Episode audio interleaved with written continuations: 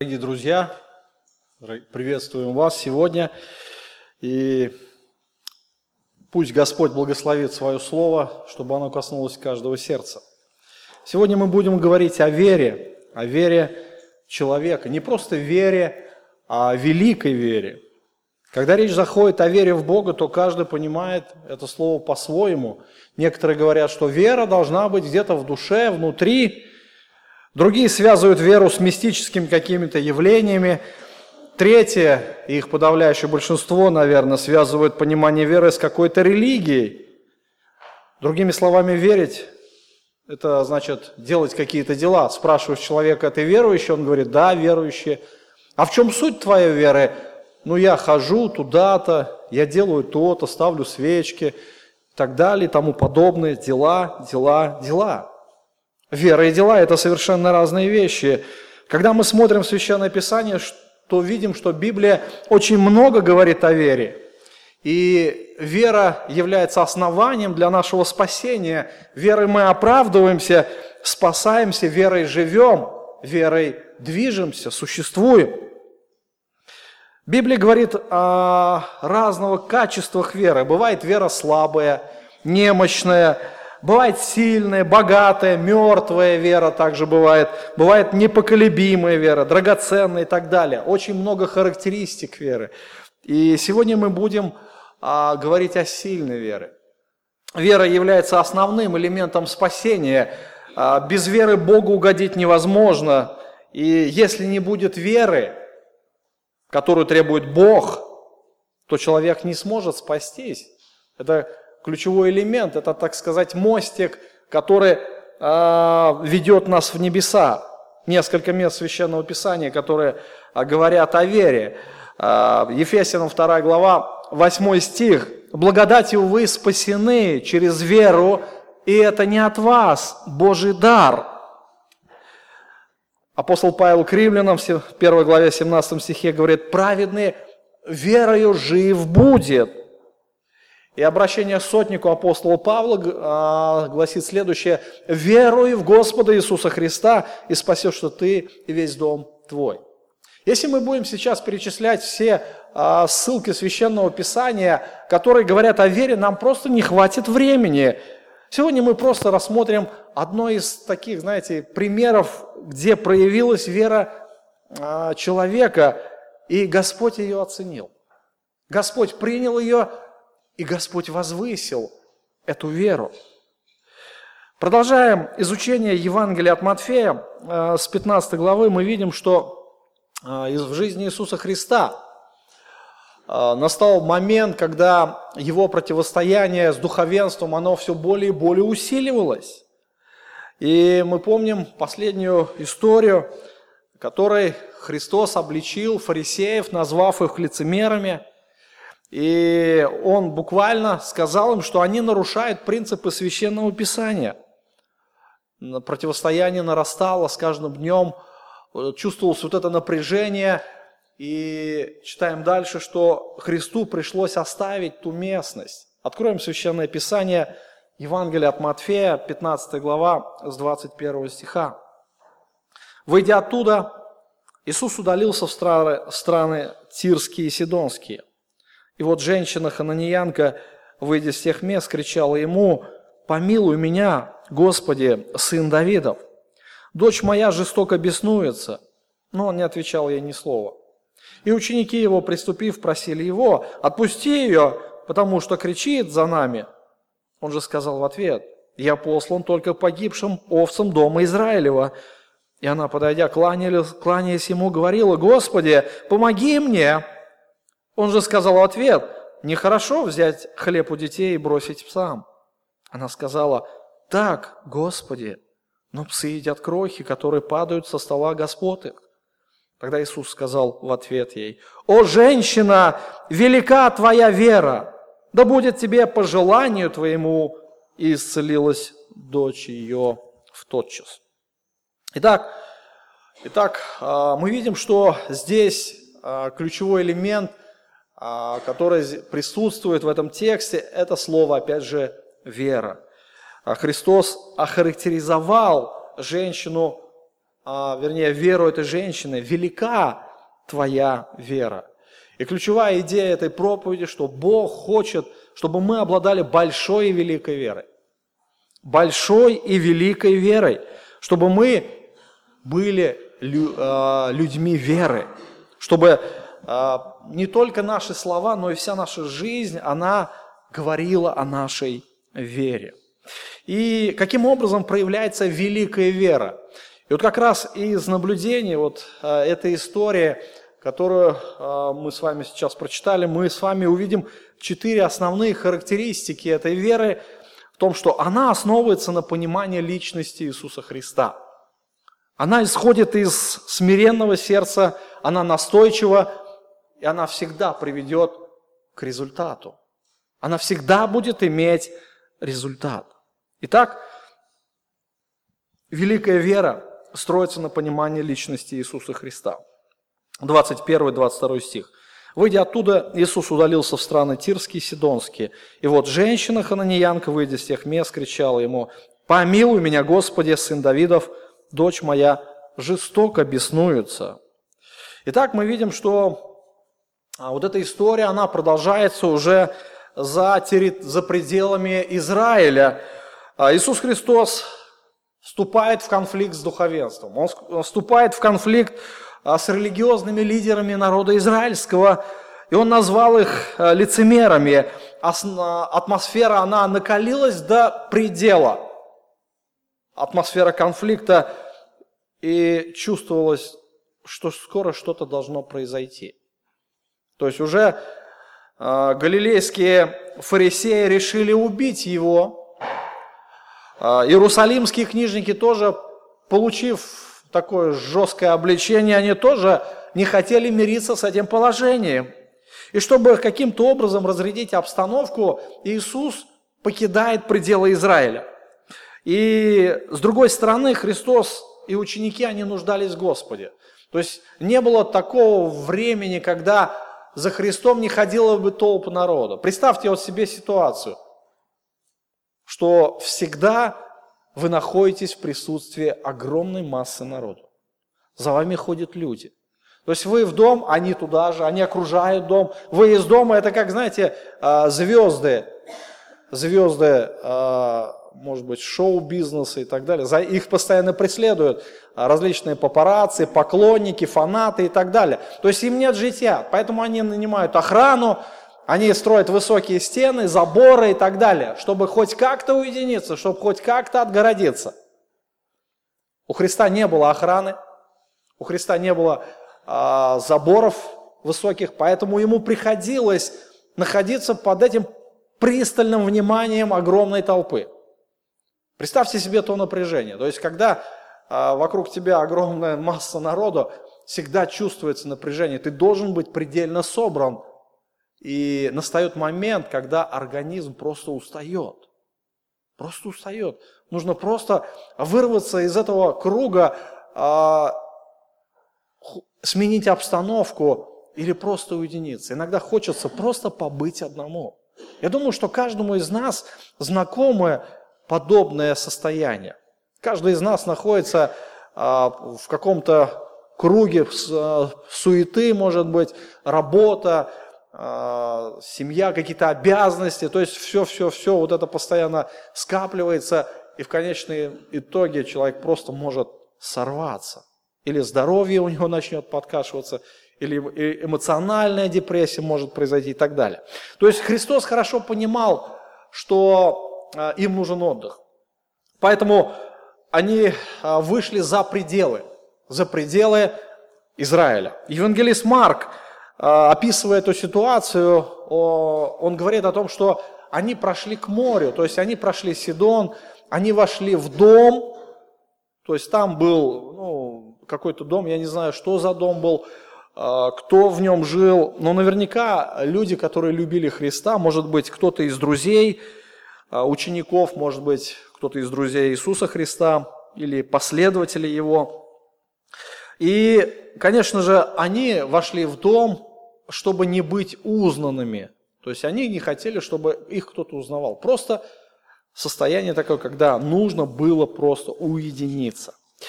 И у Христа не было вообще цели совершать служение на этой территории. То есть э, отдых, снятие эмоциональной нагрузки, как бы разрядить обстановку, вот это, вот эта цель была. И женщина Хананиянка как раз увидела его в тот момент, когда он собирался отдыхать. А, Марк, я еще напомню, что, еще, что он э, говорит о том, что он вошел в дом, чтобы отдохнуть. Но не мог утаиться, потому что многие люди как знали Христа. А, люди из этих мест ходили в Галилею, а, чтобы послушать его проповеди, чтобы исцелиться. И как раз в этот момент женщина это входит в дом и начинает просить о дочери. И на первый взгляд может показаться, что появление этой женщины а, не вызвало никакого восторга у Иисуса. И он специально ведет себя так, а, чтобы дать понять, что в принципе как будто бы она нежелательна сейчас в этот момент. Но это не так. Христос сознательно ведет себя так, чтобы дать возможность проявиться вере этой женщины, чтобы потом охарактеризовать эту веру как великая. То есть это было назидание не только для учеников, это назидание, что э, получили, наверное, и мы с вами. И, конечно же, великая вера, великая вера, как, как назвал ее Иисус, она не то, что, как бы сказать, что она а, такая большая, может быть, э, более искренняя, более сильная, чем вера других не менее искренних иудеев. Вера это была великая по одной простой причине, что она была основана на знании, которых было очень мало. Очень мало знаний. А, эта женщина выросла вне иудейского общества. Вот это мы должны тоже понимать. Эта женщина была язычница, хананеянка. Кто такие были хананей? Вы помните? Хананеи – враги Израиля. Хананеи – люди, которые, народ, который проклял Бог. И вообще этот народ был предназначен для уничтожения за их идолопоклонство. Они совершали мерзкие дела. Они поклонялись Астарте, одной из мерзостей, величайших мерзостей. А, это были люди весьма развратные, нечестивые. Вот этих людей Бог когда-то предназначил на уничтожение. Но благодаря тому, что израильский народ был неверен Богу, Бог их оставил в живых. Благодаря непослушанию Израиля. Чтобы потом искушать их. И понимаете, да? Вот из этого народа вышла эта женщина. А, вход в храм где поклонялись Богу в Иерусалиме, для нее был закрыт. Во-первых, потому что она была женщина, а во-вторых, что она была язычница. Иудеи вообще а, не подпускали язычников очень близко, особенно а, хананеев. И двери в синагогу для нее тоже были закрыты. Почему? потому что она была язычница. То есть у нее не было возможности познавать истину Священного Писания. Она знала о Боге, об истинном Боге очень мало. Но все же она имела определенные, определенные знания. Апостол Павел так характеризует состояние язычников а, в послании к Ефесянам во 2 главе 12 стихе. «Вы были в то время без Христа, отчуждены от общества израильского, чужды заветов, обетования, не имели надежды и были безбожниками в мире. То есть вот она характеристика а, любого язычника. Отчуждены от общества израильского. То есть а, были отчуждены от поклонения Богу, от познания истины Писания, были чужды заветов, были чужды обещаний Божьих, которые касались именно Израиля, не имели надежды. То есть фактически жизнь язычников, она напрямик шла в погибель. Это были погибшие грешники, и они были безбожники. Они поклонялись идолам. Итак, вот эта женщина находит Христа и кричит ему, помилуй меня. При этом она называет его интересным. Смотрите, а она говорит, Господи, сын Давидов. Господи, сын Давидов. И в этом исповедании она показала основание для такого обращения. То есть в этом суть. Она знала, к кому она обращается. Мы не, мы не знаем, откуда она почерпнула эти знания. Возможно, она слышала от знакомых иудеев, возможно, она посещала окрестные территории Галилеи по разного рода делам и как-то соприкасалась, опять же, а, в общении с иудеями, которые говорили о пришествии Мессии. Потом она слышала наверняка о том, что Господь очень много исцелял, потому что с тех окрестностей очень многие люди носили своих немощных и больных людей ко Христу, чтобы Он исцелил их. Но как бы там ни было, ее знания были весьма поверхностные и неглубокие. И Господь а, показал пример ее великой веры. Обращение а, Христос вернее, обращение ко Христу, Мессии Господь, Сын Давидов, а, оно могло быть направлено только к Мессии. Только к Мессии. И удивительно, что женщина знала о Мессии Израиля, что Он был Господь. И вот этих знаний оказалось достаточно, чтобы проявилась ее вера. Христос показал, что ее вера была великой. Мы помним Рав, помните Ветхий Завет, книга Иисуса Навина, Рав блудница. Она жила в Иерихоне, она была язычница, и фактически этот город должен быть уничтожен. Но ее вера спасла ее и весь ее дом. Рав слышала, что сделал Бог с египтянами в Черном море, и поверила тому, что Бог уничтожит врагов Израиля и превознесет свой народ. Это послужило основанием для того, чтобы принять у себя разведчиков, израильтян и скрыть их. И после а, вот, это, а, вот эта вера ее, имея маленькие знания, но доверившись этим знаниям, эта вера принесла ей спасение. Раф вошла, мы знаем, в родословную Иисуса Христа. Она вошла в израильский народ. И у этой женщины хананьянки тоже знаний было очень мало. Она слышала о Христе, что Он исцелял много народа. Она слышала разговоры о том, что Он, возможно, был обещанным Мессией. Она не изучала Писание, но она доверилась услышанным словам. Она доверилась услышанным словам. Тем немногим фактам она доверилась. И дальше мы видим, она говорит, сын Давида. Сын Давидов помилуй меня. Сын Давидов, а, это обращение, было принято обращение в Израиле как к царю. А, все знали, что Христос, Мессия, будет один из потомков Давида. С самим Давидом Бог заключил завет, что один из его потомков будет царем и будет царствовать вечно. Вечный царь. И как раз, когда Христу обращались, сын Давидов как раз подразумевали а, вот это качество, царское величие Его. И Христос как раз показывал свою царскую власть.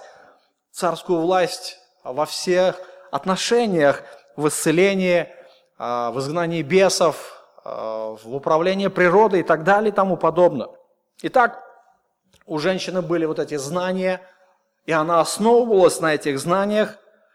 Этих знаний, может быть, не так уж было и много, но это повлияло на нее сильно – и изменила впоследствии всю ее жизнь. Не только ее жизнь, но и жизнь ее близких. Вера этой женщины очень сильно отличалась от веры книжников и фарисеев. Заметьте, сколько знала эта женщина и сколько знали фарисеи, книжники.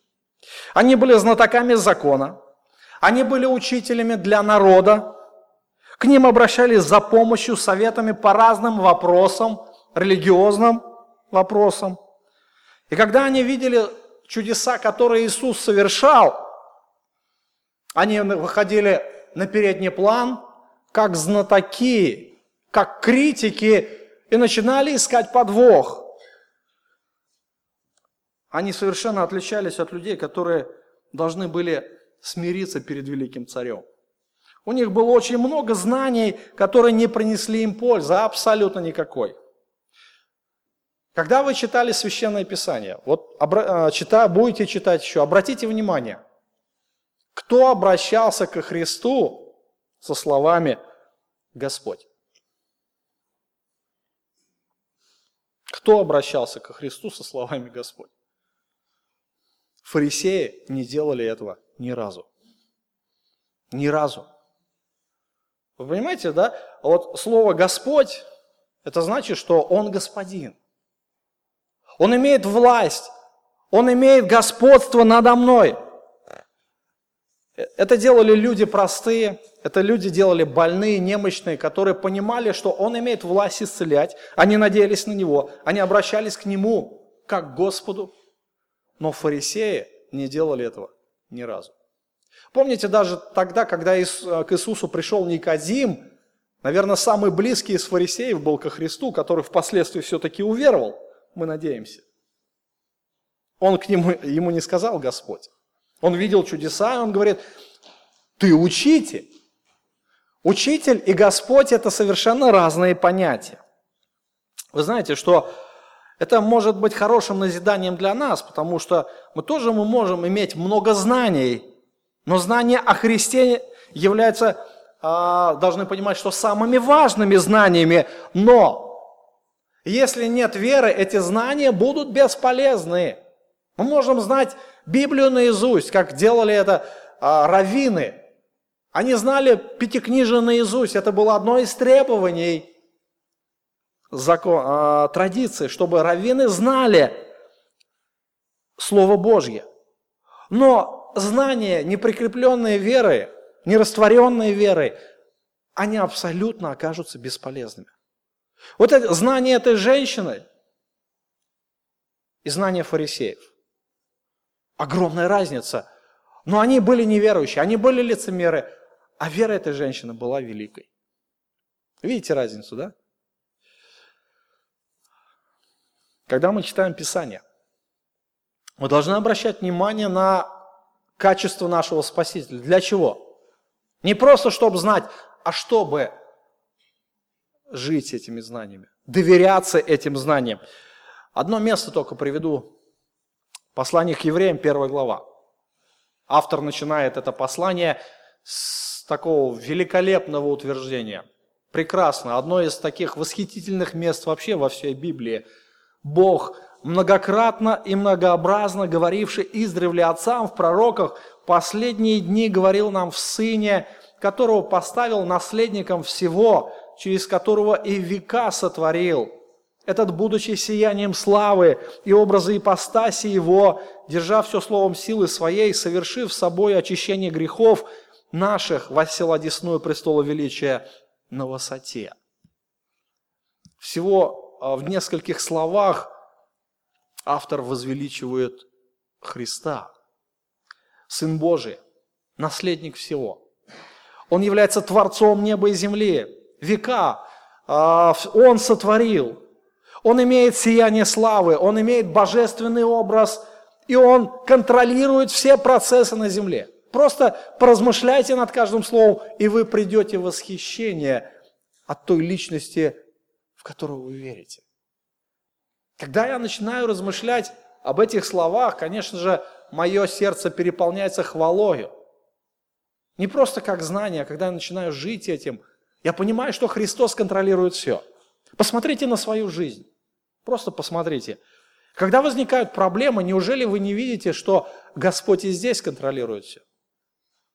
И вот здесь проявляется вера. Удивительно, что э, очень часто нам приходится бороться э, с нашим неверием, э, с нашими сомнениями в том, что действительно Бог является царем, что Он контролирует все, и Он наш Спаситель, Он любит нас. И не нужно быть фарисеями и а, книжниками, которыми мечтали лишь о том, как бы уловить Христа в словах или делах, чтобы а, помнить, а, потом можно было бы осудить его. Но будем подобны вот этим, этой женщине, друзья. Вот вера этой женщины, она была основана на маленьких знаниях, но она настолько доверялась. Дальше мы видим интересно а, продолжение этой истории, насколько а, ее вера была в смирении, да, и смирен, она исходила из смиренного сердца. Посмотрите на текст и поставьте себя на место этой женщины. Но он отвечал, не отвечал ей ни слова. Ученики его, приступив, спросили его, «Отпусти ее, потому что кричит за нами». Он же сказал им в ответ, «Я послан только к погибшим овцам дома Израилева». Она, подойдя, кланялась ему и говорила, «Господи, помоги мне!» Он же сказал в ответ, «Нехорошо взять хлеб у детей и бросить псам». Она сказала, «Так, Господи, но и псы едят крохи, которые поедают со стола господ их». Посмотрите, насколько смиренно а, выглядит эта женщина. Ну, вот опять же, если сравнивать их с фарисеями, то даже никакое не идет сравнение. И великая вера, она исходит только из смиренного сердца. Без смирения невозможно строить отношения с Богом. Смирение – это главное качество, наверное, в наших отношениях с Богом. Дважды мы читаем в Священном Писании а, в том, что Бог гордым противится, а смиренным дает благодать. Все очень просто. Бог с гордыми воюет. Бог с гордыми враждует. Он им противится, он всегда идет против гордых, а смиренным дает благодать. Благодатью вы спасены, благодатью мы живы, праведной верою жив будет. Только благодать. А когда она будет проявляться? Только в смиренном сердце. Итак, э, Бог гордым противится, а смиренным дает благодать. И мы видим в этой истории, посмотрите, э, проявление смирения этой женщины. Во-первых, она говорит, «А, Господи, помилуй, помилуй, Господи. То есть фактически э, она просит о помиловании. Что такое милость? Как бы вы охарактеризовали слово «милость»? То есть это проявление милосердия к тем, кто заслуживает наказания. Проявление милосердия к тем, кто заслуживает наказания. И милость может проявлять только власть имеющие. Ну, например, преступник, который осужден на смертную казнь или на пожизненное заключение, просит милости у президента, чтобы а, он его помиловал, чтобы а, его не лишали жизни или хотя бы дали возможность отсидев большой срок, выйти на свободу когда-нибудь. Вот это проявление милости. Хотя они этого не заслуживают, но власть имеющий может проявить милость. Когда человек просит милости, это значит, что он понимает внутри, глубоко в сердце, что он не заслуживает снисхождения. И вот эта женщина, она тоже знала, что у нее нет никаких шансов для того, чтобы Бог ее помиловал. И она говорит, помилуй. Но заметьте, если милость проявляет власть имеющие, то кому вы пойдете просить милость? Только к власть имеющему. Вы не пойдете просить милость а, кому-то а, постороннему, у кого нет этой власти, так ведь, да? Например, простой пример. А, за рулем едешь когда? Превысил скорость. Ну, на много километров, да, останавливает инспектор ГИБДД. И по правилам, по правилам нужно лишать водительских прав. Но мы же не идем, например, а, к продавцу в магазин там, продуктовый просить милости, чтобы инспектор отдал нам права. Так ведь, да? Мы идем именно к тому человеку и просим, помилуй нас, да, мы виноваты или я виноват, не лишай меня водительских прав. Но это такой рядовой случай. То есть милость может проявлять только власть имеющий, больше никто. И милость можно просить у того, кто уполномочен ее дать. Уполномочен. Поэтому она знает, кому идти. Она обращается именно к нему, прося милости. Мы должны помнить о том, что милость – это неотъемлемая часть а, Божьего искупительного труда а, в жизни человека. Со временем грехопадения у человека вообще нет другого пути, как только искать милости и как только через его, опять же, милующую благодать. В греческом переводе Ветхого Завета слово «милость» или «миловать» используется более 500 раз – более 500 раз, подумайте об этом. И Бог говорил о себе, Бог говорил о себе Моисею, народу израильскому, «Я Господь, Господь Бог, человеколюбивый, милосердный, долготерпеливый, многомилостивый и истинный, сохраняющий милость до тысячи родов, прощающий вину и преступления и грехи». То есть милость это одно из качеств Бога. Он говорит, я люблю миловать. Я люблю миловать. Женщина хорошо понимала, что если Христос не проявит к ней милости, то ее жизнь будет сплошным кошмаром. Ее дочь мучили бесы, она понимала, что Христос имеет власть над бесами, и только Он может ее исцелить. Только Он, больше никто. Потому что борьба с бесами – это духовная брань. Это даже не физическая, а, физическая борьба, да? Это духовная брань. А в духовный мир нам путь закрыт. И в духовном мире нас может защитить только Бог.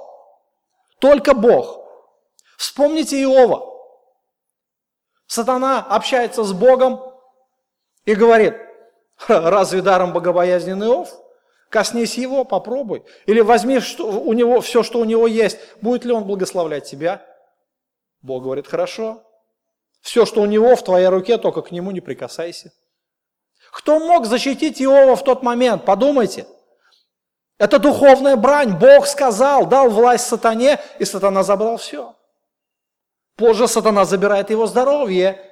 Кто мог остановить этот процесс? Это духовная брань. Господи, помилуй. Моя дочь беснуется. Ее мучают бесы. Кто может освободить от бесов? Только Бог. И она знала, кому идти, она знала, где просить милости, поэтому она приходит к Нему, хотя она этой милости недостойна. Она знала, что она грешница, и она заслуживает Божьего наказания. Но смирение этой женщины, оно поражает. Господи, помилуй. Вообще удивительно, Иисус ведет себя. Мы видим дальше, насколько она смиряется перед Богом. Но Он не отвечал ей ни слова. Как будто он вообще ее игнорирует. Вам знакомо это чувство? Когда вы обращаетесь, например, ну, например, в магазин пришли, продавцу говорите, подайте мне хлеб. А вас не слышат. Подайте мне хлеб. Она пошла заниматься другими делами. Как вы на это будете реагировать? Вообще удивительно Иисус ведет себя. А, она смиряется. И мы видим, что она не просто смиряется, она дальше идет, она кланяется, она непрестанно кланяется. Она признает высший авторитет над собою. Поклонение ее сердца выражалось видимым образом в поклонах. Когда человек кланяется кому-то, он признает высший над собой авторитет, высшую власть. Я думаю, что не нужно нам э, приводить примеры, когда надо кланяться и перед кем. Ну, например, во многих странах в древние века люди всегда кланялись царям и рабы своим господам. То есть люди кланялись чиновникам, а, высшего, так сказать, разряда, и этим самым выражая превосходство своего господина. Если посмотреть опять же на книжников и фарисеев и сравнить с этой женщиной, ну, просто пример, да, а книжники и фарисеи ни разу мы не видим в Писании, чтобы поклонились Христу. Ни разу. Они ни разу не назвали его Господь. Они ни разу ему не поклонились. То есть этим самым они выразили свое отвращение, свое презрение ко Христу. Их сердца были гордые, напыщенные. И их проблема как раз заключалась в том, что у них была религия без преклонения перед Богом, без преклонения сердца, без смиренного сердца. Это религия самоутверждения. Они были уверены в себе. Они были очень гордые. Они добиваются своего, они видят в этом свою значимость. И нельзя сказать, что фарисеи были как будто бы неверующие. Но они знали, что Бог есть, они верили этому Богу, они молились Ему, они читали закон, изучали закон, они были активны в своей религиозности, они также вели миссионерскую деятельность, но вроде бы все есть, знаете, все есть, а вот смирения не было. У них не было не просто смирения, у них не было спасающей веры. Помните о том, что Бог гордым противится. Смиренным, только смиренным дает Он благодать. И причина как раз в отсутствии реального преклонения перед Богом и также перед Спасителем Иисусом Христом. Но этой женщины, а, в отличие от фарисеев, имела у этой женщины было глубоко смиренное сердце. И дальше удивительно, когда все же Христос э, обратил на нее внимание, как бы обратил, да, и он говорит очень обидные слова. Я представил просто ну, себя на месте этой женщины и подумал, вот если бы мне так сказали, как бы я вообще отреагировал? Представьте, вы приходите к чиновнику, и чиновник говорит, пошел вон собака. А чего смеетесь? И в принципе, а, это то, что получилось с Иисусом Христом. Господь а, сознательно вначале игнорирует ее мольбу, а, как будто на Христа, на Христа вообще это не похоже. Господи, что происходит? Почему ты так ведешь себя? Вообще мы читаем в Писании, мы с вами разбирали тексты, которые говорят, что он человеколюбивый и милосердный. Ведь цель пришествия, опять же, Христа была спасти грешников – знаете, даже ученики были смущены. Они стали ходатайствовать, Господи, говорят, ну, дай ей то, что она хочет, у тебя же есть на это власть. Но Господь как будто глух. То есть он настолько как-то ведет себя странно, вообще на него это не похоже. Даже ученики смутились. И он говорит об унизительном э, ее положении, да, унизительном ее, э, он сравнивает ее народ а, из, а, ее народ с собаками.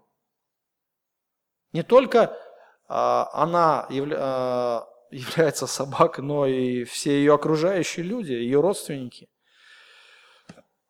Но она смиряется. Она смиряется со своим положением. Псы всегда в глазах Божьих были нечистыми животными. С псами Господь часто сравнивает нечестивых людей, которых не существует понятия святости и праведности. Помните, не кидайте святыни псам. Или же, например, Петр говорит о людях, которые возвращаются на греховные пути, пес возвращается на блевотину свою. Положение, а, это положение, которое женщина принимает на себя, показывает лишний раз ее смирение. Вместо того, чтобы уйти с обидой, она говорит, так, Господи, да, это так. Да, это наше положение. Да, Господи, это так. Удивительно. Она продолжает терпеливо просить Христа, терпеливо ждать, когда Он обратит на нее внимание. Вы знаете, вот это великая вера. Великая вера имеет, э, умеет перешагнуть через мнение о себе, через свое «я», Речь не идет о том, что нам приходится героически принимать на себя то, что ну, нет на самом деле. А речь идет о том, что необходимо просто посмотреть реальности в глаза, как нас Бог оценивает. Не то, что люди о нас говорят, а как на нас смотрит Бог. Вот в этом-то проблема Евангелия, братья и сестры. Когда мы начинаем говорить с людьми и показывать их реальное положение, они говорят, нет, мы не такие. Мы не хорошие. У нас же не все так плохо. Мы же где-то верим в душе, мы же не такие злые, как он те или те, как маньяки, преступники, убийцы. Мы не такие уж плохие. Но Бог говорит, нет. Своим ученикам Он говорит, вы злые. Не говоря уже о других людях. Тем не менее, тем не менее, реальность такова. Откройте Священное Писание, начните вникать а, в те наставления Божьи, и вы увидите, в том числе и я, какие мы на самом деле злые перед Богом. Смиренное сердце, оно принимает реальность, реальность ту, которую оценивает Бог. Как Бог смотрит на нас, не принимая своего положения, не осознавая, кто мы есть на самом деле перед Богом, конечно же, мы не познаем нужду в Евангелии, не познаем нужду в Спасителе. Нам часто не хватает смирения принять Божью оценку нас самих. Вместо этого мы продолжаем думать высоко о себе, лишая себя возможности общения с Богом. Всегда будем помнить о том, кто мы есть на самом деле.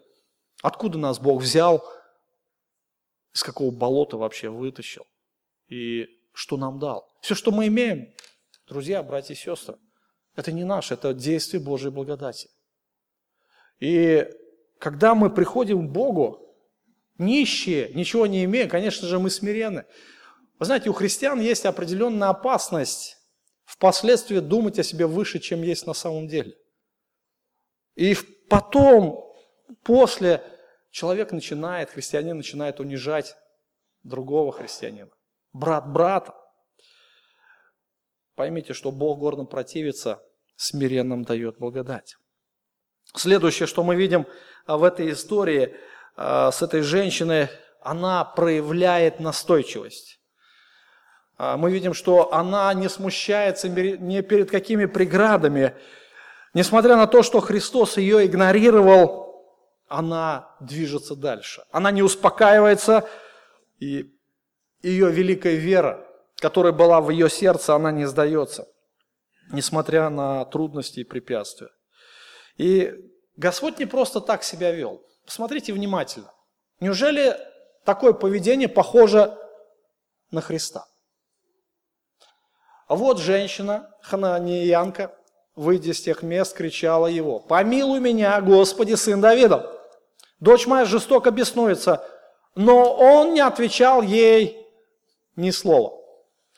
Ученики, приступив, просили его, отпусти ее. Почему? Потому что кричит за нами. Он же сказал в ответ, я послан только к погибшим овцам дома Израилева. А она, подойдя, кланялась ему и говорила, Господи, помоги мне. Он сказал в ответ, нехорошо взять хлеб у детей и бросить псам. Она сказала, так, Господи, но псы едят крохи, которые падают со стола Господ их. То есть, а сколько ей нужно было усилий преодолеть, чтобы достигнуть желаемого. Но Господь себя вел подобным образом сознательно. Не потому, что Он не любил эту женщину. Он сердцеведец. Он знал, что внутри у этой женщины. Он видел ее веру, насколько она смиренно, насколько эта вера велика. И он достигал ее исповедания. То есть это а, были проявления, которые должны были повлиять на учеников. И это то, что должно повлиять также на нас. Господь сознательно вел себя так, чтобы показать эту веру. Чтобы, как вот алмаз вытаскивают, показывают, да, вот все грани его, как это прекрасно чтобы ее вера, она тоже была видима, чтобы мы видели, как она проявляется. Конечно, мы понимаем, что вера, она находится в сердце нашей, но вера, она все равно должна исходить из сердца и должна иметь видимые проявления. Иаков говорит, вера без дел мертва. Вера без дел мертва. Итак, мы видим, что а, ученики были много времени тоже со Христом но некоторые из них сомневались все еще. Один из них был вообще неверующий. Но женщина должна была стать для них примером доверия. Некоторые люди, прежде чем полностью довериться Иисусу Христу, обрести спасение, вынуждены преодолевать сильные сомнения. Другим а, приходится бороться с возражениями, аргументами семьи, друзей, общества и так далее. Третьим трудно уверовать, потому что они никогда не слышали Евангелие. Когда они слышат, конечно, для них это новость э, трудная, которой довериться сразу. Но здесь перед этой женщиной препятствие ставит сам Господь. Удивительно. Бог сам ставит препятствия. И Христос вначале игнорирует ее. Он просто не отвечает на нее, как будто ее не существует. Он идет, а она, а она идет за ним. Она к нему обращается, он отворачивается, идет дальше, а она дальше кричит. Кричит и кричит, кричит и кричит. Ну, наверное, современный там школьник сказал, ну, достало уже. Ученики уже тоже говорят, ну, наверное, достало. Они хотели отдохнуть и уединиться, а она ходит и кричит, помилуй, помилуй.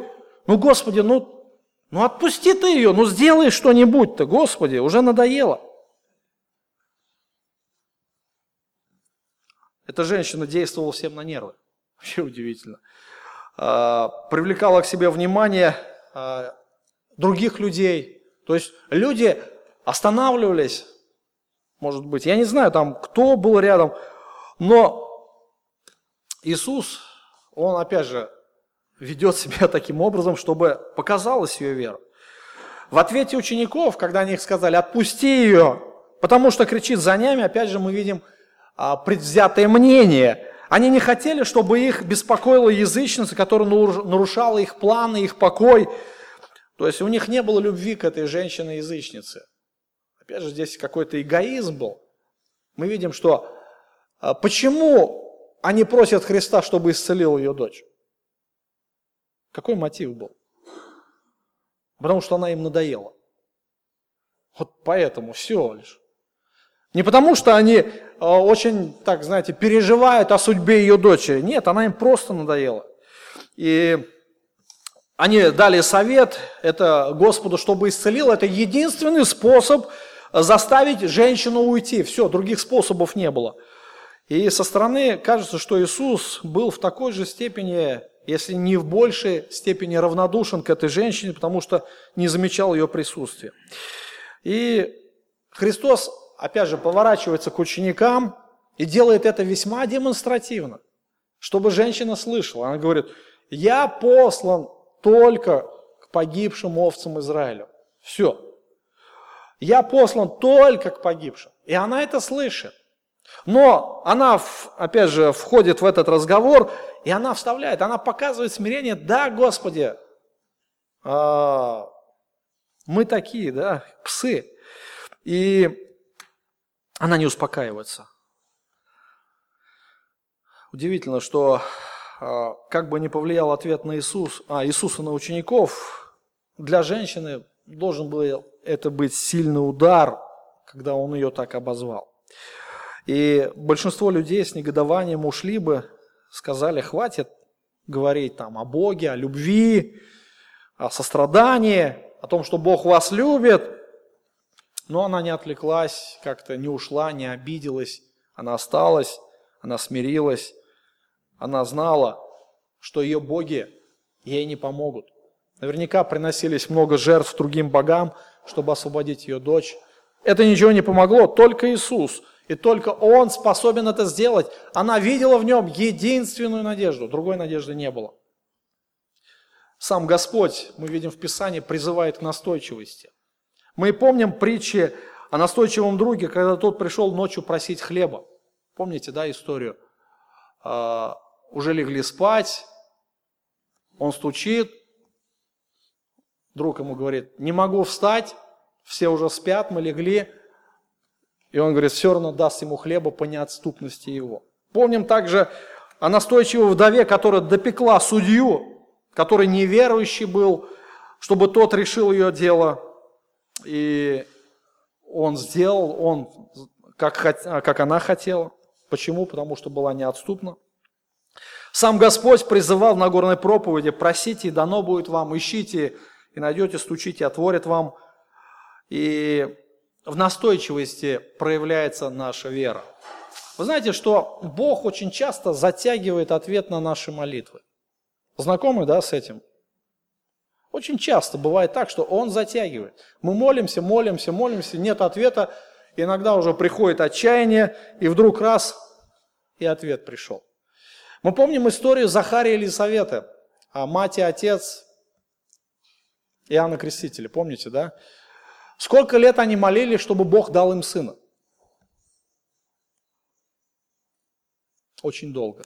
Уже в старости, уже в старости они, наверное, молиться перестали, бросили, а, махнули на все рукой, ну, если Бог не дал, не дал, смирились, и вдруг ангел ему говорит, услышана молитва ваша. Удивительно, но настойчивость – это одно из проявлений великой веры. Последнее. Великая вера, она всегда имеет результат. Иисус после всего этого обращается к женщине. «О, женщина, велика вера твоя, велика вера твоя, да будет тебе по желанию твоему». И исцелилась дочь ее. Она не отпустила Господа, она шла за Ним, она надоедала Ему, она допекла учеников, всех достала, можно сказать. И Бог ответил. Бог ответил. И она стала подобной Иакову, который вцепился в Господа и сказал, не отпущу, пока не благословишь. Не отпущу, пока не благословишь. Не отпущу, пока не решишь мою проблему. Несмотря на все игнорирование, несмотря на отказ, она была настойчива в своих стремлениях. И Христос вот именно в тот момент, когда услышал ее исповедание, когда услышал то, что хотел услышать, Он превознес ее. Он превознес ее веру. Он отметил не только ее высокие желания, но именно ее веру. Ее вера, она привела к благословениям. Первое, что она получила, это спасение души. Велика вера твоя.